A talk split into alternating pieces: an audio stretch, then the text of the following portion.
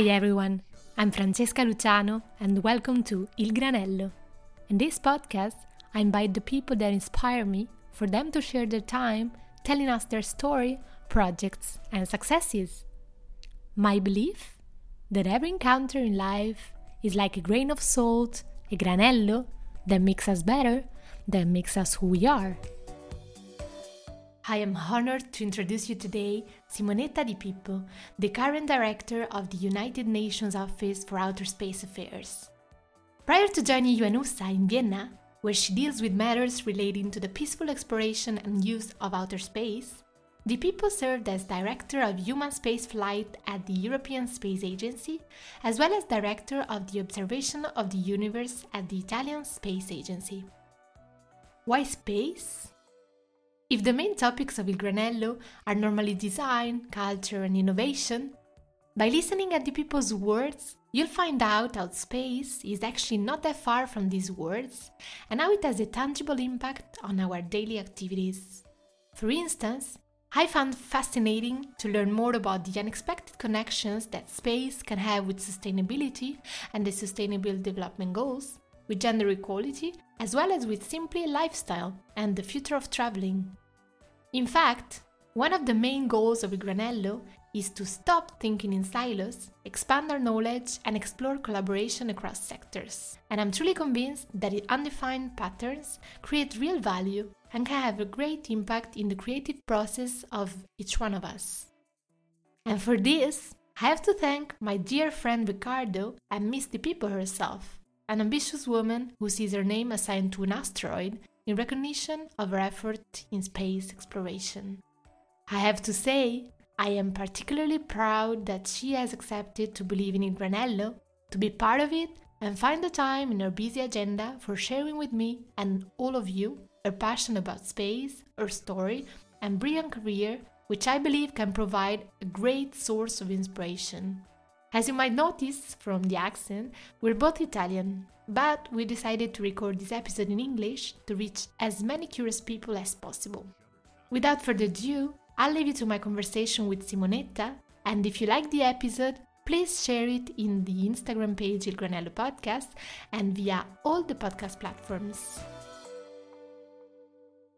Hello Simonetta, how are you? Quite well, thank you for having me here. Thank you so much for accepting the invitation.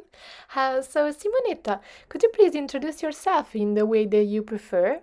Well, what can I say? I am Simonetta Di Pippo, currently the director of the Office for Outer Space Affairs at the United Nations, and I've been working in the space business since now 35 years. And so I'm quite happy. I believe I'm really, I would say, privileged being able to do the job that I like in my life. Okay, amazing. And in your brilliant career, you've worked for the Italian Space Agency, the European Space Agency, and so now you've managed, as you said, to conquer your actual position at the UNOSA. So, in your opinion, what are your key ingredients for success in your career? Well, I've said this several times. When I decided to go for astrophysics and space science at the university in Rome, and at the time in Rome in Italy. And what I wanted to have was a job allowing me to learn every day. So not something boring, but something that every day could have put me in a situation of learning and understanding step by step more and more the world, having friends all over the world, and interacting with different cultures and things like that. So this was my goal. If we have to talk about ingredients for success, well, I've been always committed. I'm trying to do everything at the best of my abilities. And I am quite confident that the more I have a complex issue with a high number of moving parts in front of me, I'm able to solve and I like to find the solution to very complex problems. I don't know if this is linked to my education, my desire to to be able to find a solution to something. But I believe that this is also one of the main ingredients for my success. So never leave a problem unsolved. Mm-hmm. Very interesting. So you're passionate about complexity, I guess. Absolutely. And that's the reason why I like so much. I mean, mathematics is for me one of the best field ever that you can deal with, because it's bringing you from, I want to say from chaos, but from something that you don't know how to handle, and then you follow the rules, you apply the rules, you apply the your logic, you are able to decompose the problem in smaller pieces, and then you find the solution. So you reach order. So it's quite interesting. Mm-hmm, definitely. And so let's talk about what you're actually currently doing right now. So your position as Yanusa director. Actually, I'm really interested in this combination of United Nations plus the space. So could you please tell me more about the mission of your department and why it actually exists, because it's not obvious to actually identify peace and collaboration with space, or is not the first thing that probably comes to our mind? Well, the Office for Outer Space Affairs was created it started its activities in 1959. And at that time, there were only two countries able to put a satellite in orbit, to launch a satellite in orbit. And again, were Soviet Union and the United States of America. And so the main goal at that time was to develop some treaties and, let's say, to put in place what we can call the rules of the road. But then, as I said, at that time, we had only two countries. Now we have more than 80 countries, getting close to 90, having a satellite in orbit. 193 member states are, under the umbrella of the UN. The Committee on the Peaceful Uses of Outer Space, which is the committee I'm dealing with, Committee of Member States, reached 100 just a few days ago. And under my tenure, there was an increase of about 32% in membership, which is an outstanding result. And this is because space is becoming more and more, let's say, an across the board tool for any decision and policy making process. And this is true in developed, but also in emerging and developing countries. And so the main goal of the office today is really to try to bring the benefits of space to everyone, everywhere, trying to use space-based data and infrastructures, and therefore services and applications space-based, to support everything on Earth. I mean, from smart agriculture to tele-education, from biodiversity to disaster management, climate change, monitoring of crops. You name, I mean, there is a long list of activities that you cannot perform so well without space.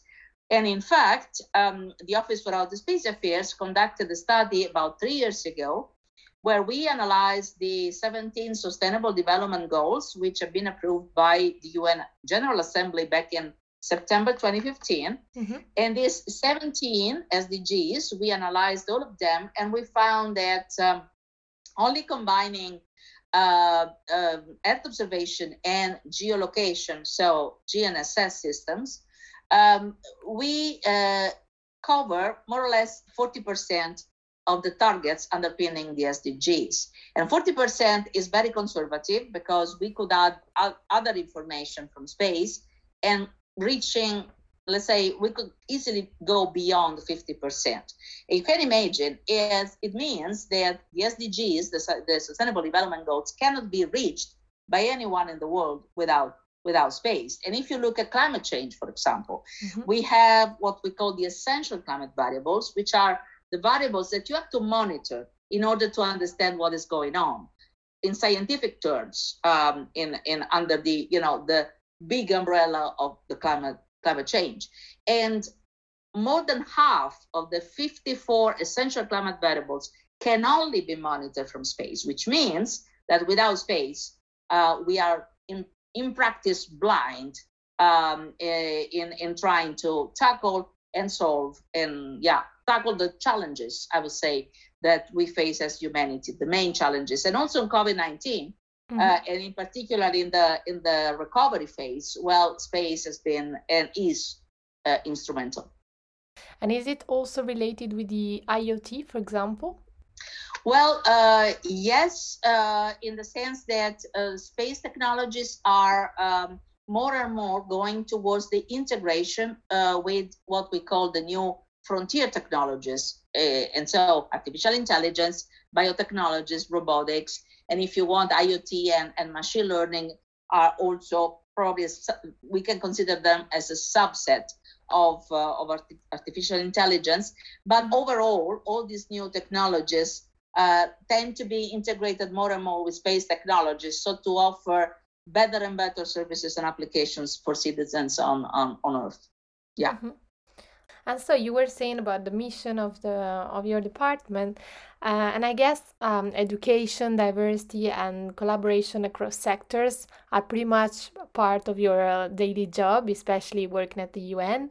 So do you have actually one or more success stories that you can share that demonstrate this positive actually impact on the world through collaboration across sectors?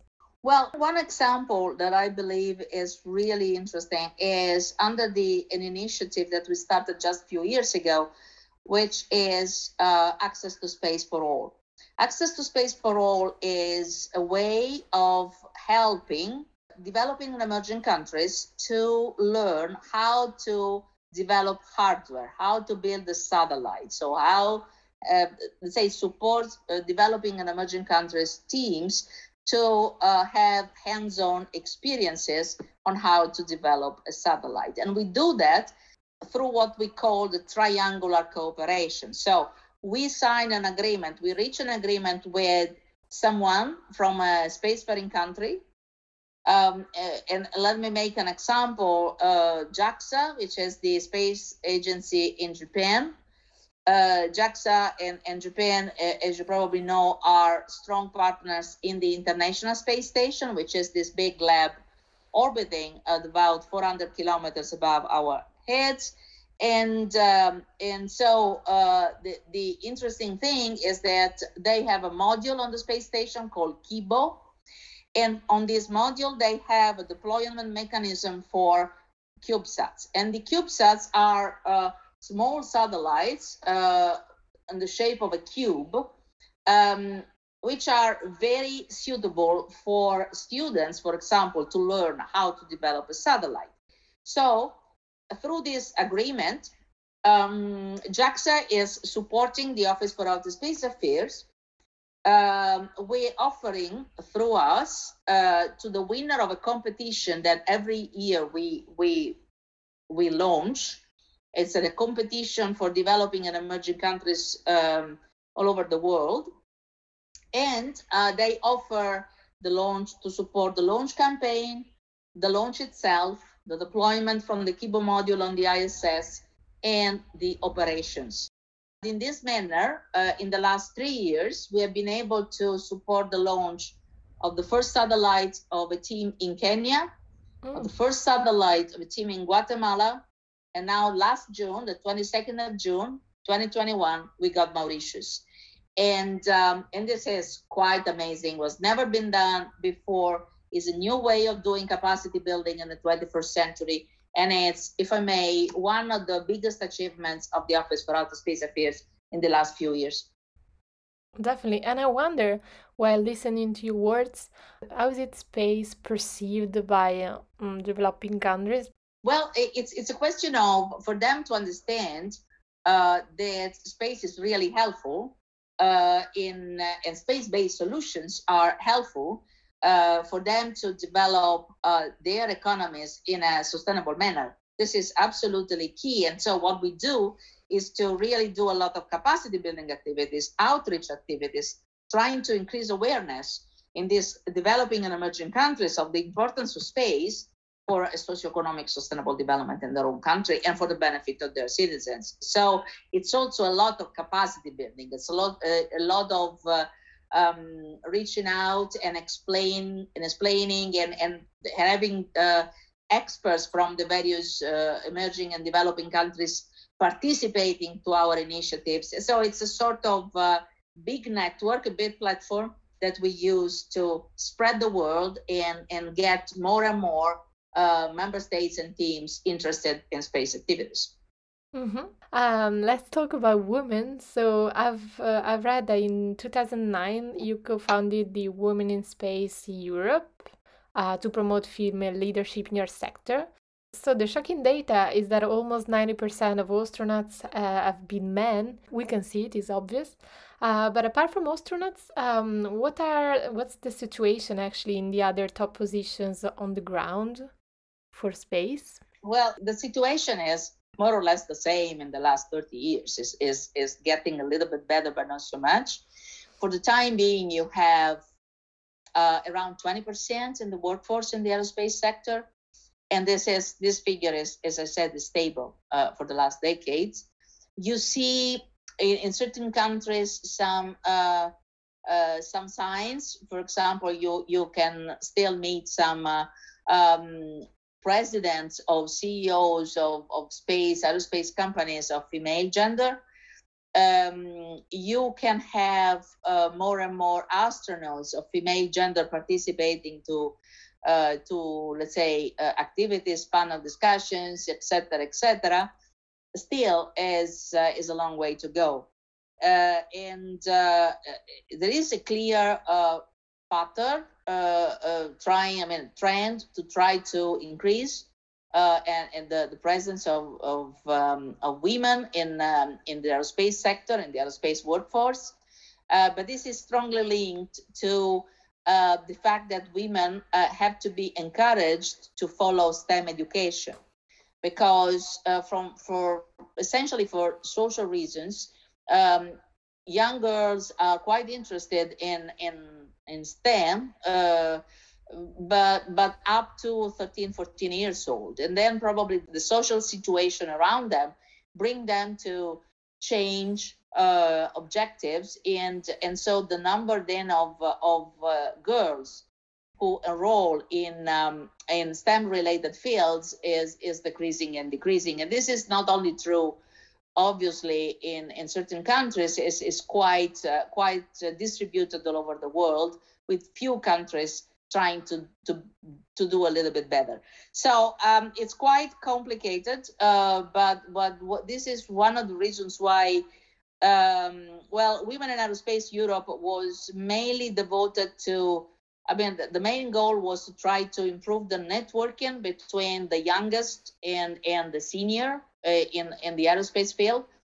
And it worked a little bit, up to the point that the association is now growing, even if I left it to other younger leaders. I'm still the co-founder, and I'll always be the co-founder, but it's now managed obviously by others. I also started this Space for Women initiative under the umbrella of the UN, which is again devoted to young professionals. Then we have also a project called Space for Youth, where we try to focus on students, female and male, a little bit younger. But currently we want to start a project that for the time being has a preliminary name, and is Kids Reaching Stars, focusing on kids between 9 and 14 years old. And there are a certain number of sub-projects, and two are particularly interesting. One is called Astro Girls, and another one is devoted to kids with disabilities, trying to make the difference. Mm-hmm. Yeah, it sounds really nice and really interesting, the Astro Girl especially. And it's funny because I don't know why it's always been like a really kind of a male thing to think about the space, while actually like there's really nothing that keeps us apart as women to that world actually. So I think it's really important really to push for for making it open for all. How did you actually get your own passion for the space? Well, I was 10 when the first human landed on the moon, and I don't know if this was one of the elements or the events which had an impact on my life and my decisions. For sure, I was always interested in science, and when I reached 13, 14, I was still convinced, and I went for scientific high school in Italy, and then at the end of this let's say path, I decided for astrophysics and space physics, and you know this was a long time ago, and there were even less women around, but still, if you are committed, if you're really convinced, if you believe that this is what you want to do, then you do it. Mm-hmm. And weren't you afraid of being like kind of one of the only women in the room? Like, how did you manage to be listened and to be taken seriously? Well, this happened when I was young, you know. I was young, I was a woman, and I was also Italian. Oof, that doesn't help sometimes.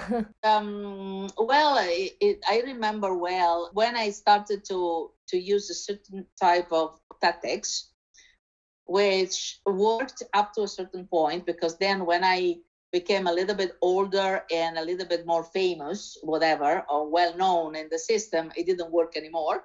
Mm. So for a few years was quite a good tactics. And what I was doing, you may imagine, you know, big meetings where I was probably the only female participant. You count, I don't know, 40 people. And also sometimes all professors who never had a woman around the table. And I was representing the Italian Space Agency and leading the delegation. And so I knew that if I wanted to underline my presence in trying to get their respect, I had to find a way, let's say an unusual way. So I had to think out of the box. Mm-hmm. And when these meetings were lasting, you know, 2 or 3 days, what I was doing at the very beginning, I was sitting around the table, looking at the various people talking, taking notes, so trying to understand the psychological profiles of all the people around the table, and not doing or saying anything. This for the first one day and a half. When they were relaxed, then they would never hear something from me.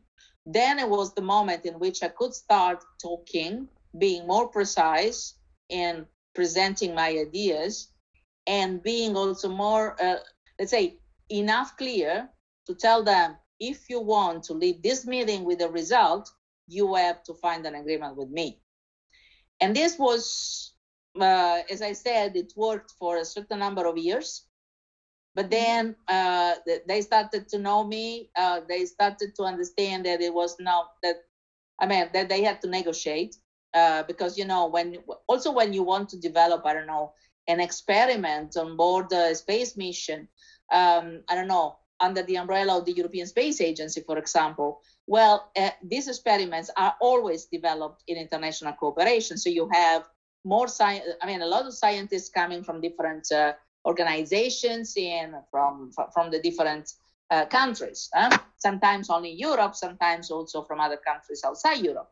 And so negotiation is and you know, able to have these diplomatic skills to be able to bring everyone to a compromise, I mean, to agree on a compromise solution.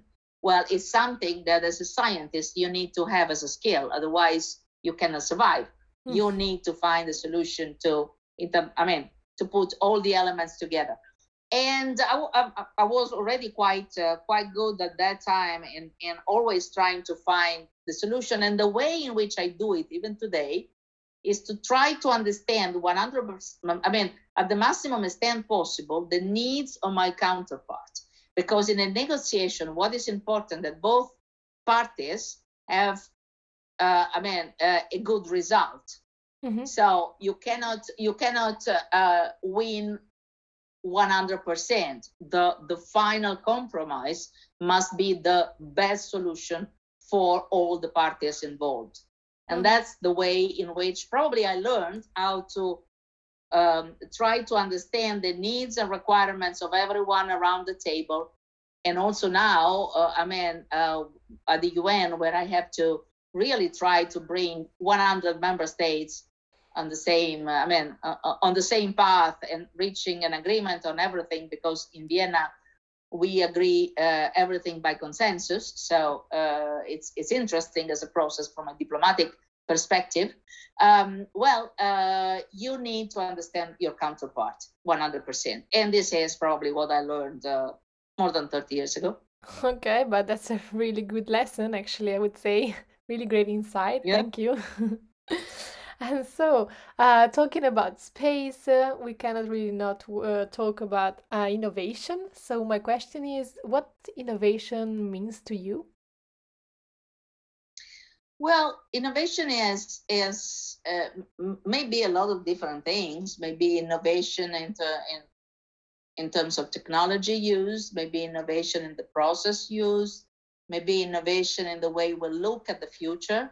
Innovation in the let's say structures and infrastructures governing space, but not only space. I believe that space is a field from which you can derive a lot of very good lessons learned, very good best practices, which can be used in a lot of other fields with success. So for me, innovation is a combination of thinking outside the box, but also trying to do the best you can with what you have and being creative.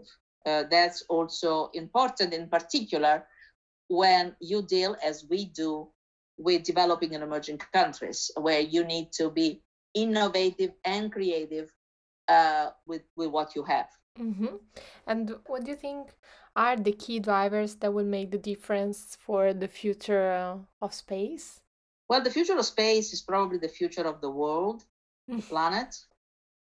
And I believe that if there is a very important lesson that we got from the COVID-19 pandemic situation, and in general also with the issue that we are dealing with now with climate, that we need to bring science back at the center.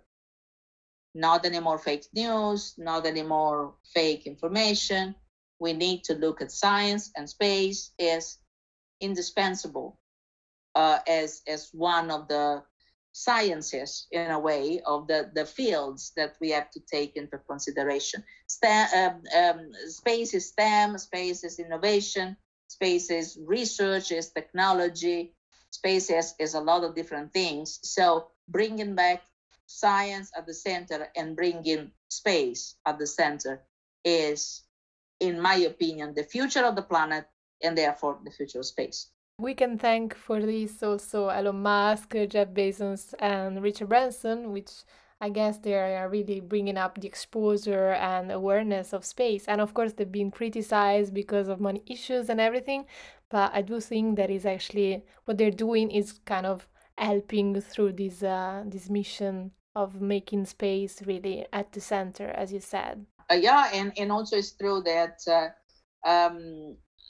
they are trying to develop a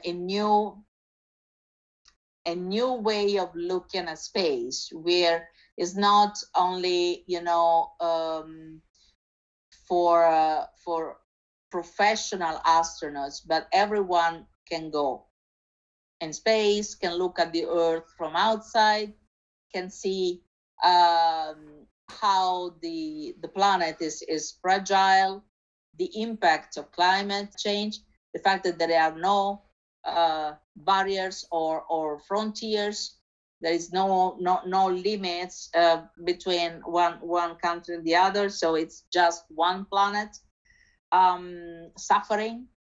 Mm-hmm. But the point is that today is still something that only few can afford, but it's more or less like the start of aviation, right? Mm-hmm. I mean, flying with planes was something that only few could afford at the very beginning. And now we are experiencing exactly the same. So I believe that all players, state and non-state, are instrumental for bringing space more close to human beings, and therefore expanding, in a way, humanity beyond the Earth's limit. Definitely. Thank you so much for this. And so to conclude, could you tell me what is your biggest success in space-related issues? If I have to think about one success, well, it's not easy, but I would say currently my professional life is, if I may, one success after the other every day, because my job today is to try to bring the benefits to everyone in the world. So every day something happens in this direction. And at the same time, the fact that we are now discussing very important topics for the future, like space traffic management, global governance, of outer space activities. And the Secretary General of the UN just issued a few days ago his common agenda. And we are talking about the organization of a summit called the Summit of the Future, which will take place in 2023, and space will be one of the pillars. So quite exciting and different type of successes, but I have to say, I had plenty, so I cannot complain.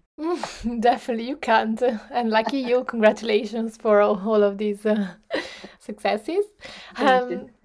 So now I'll ask you the Granello questions. Yeah. Okay. A city. Rome. A dish in a restaurant. I would say I like restaurants where you can eat on the sand. Mm. And there is probably... one place that I like a lot was during long time ago. I went to Aruba, and it's sandy, a really sandy beach, palms and turtles. And you go to the restaurant and you say, I would like to eat here. Okay, all the tables are booked. Don't worry. They take a table from a sort of a storage they have. And then they put the table close to the sea. I said, is okay here? I said, perfect.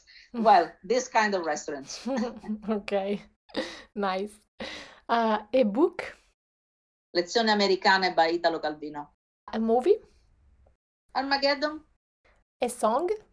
I Don't Want to Miss a Thing. A podcast? Awake at Night. Great, love it. A motto, if you have one? Be the change you want to see.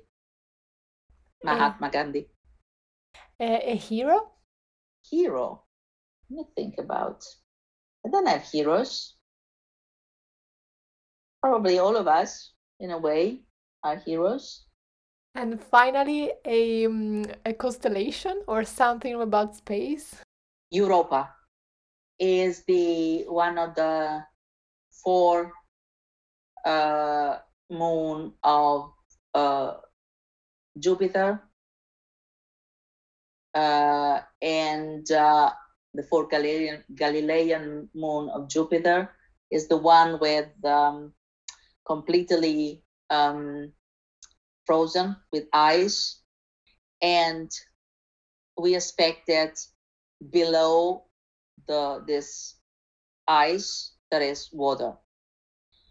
And since the very beginning of my career, I have been thinking about the mission able to go on the surface and drilling the ice in exploring for the first time after Cristoforo Colombo an ocean in the solar system, trying to really find the origin of life on Earth would be absolutely fantastic.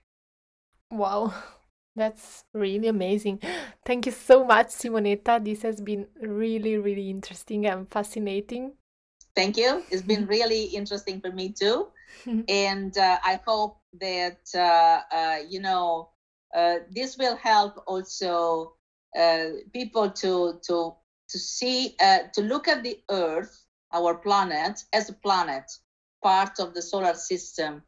And I believe that being in this field and looking things at things from outside with the mindset that space is really, open.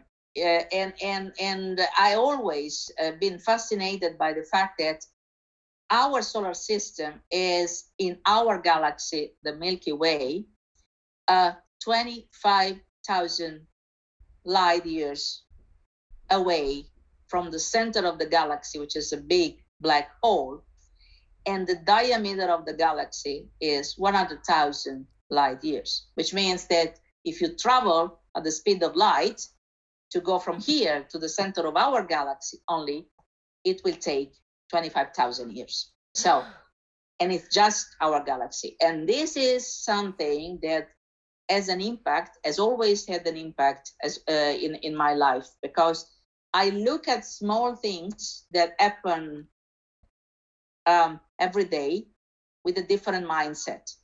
I very often don't get upset for small things because it's really small. Whatever happens is small with respect what we have to deal with, our solar system, our galaxy, our universe.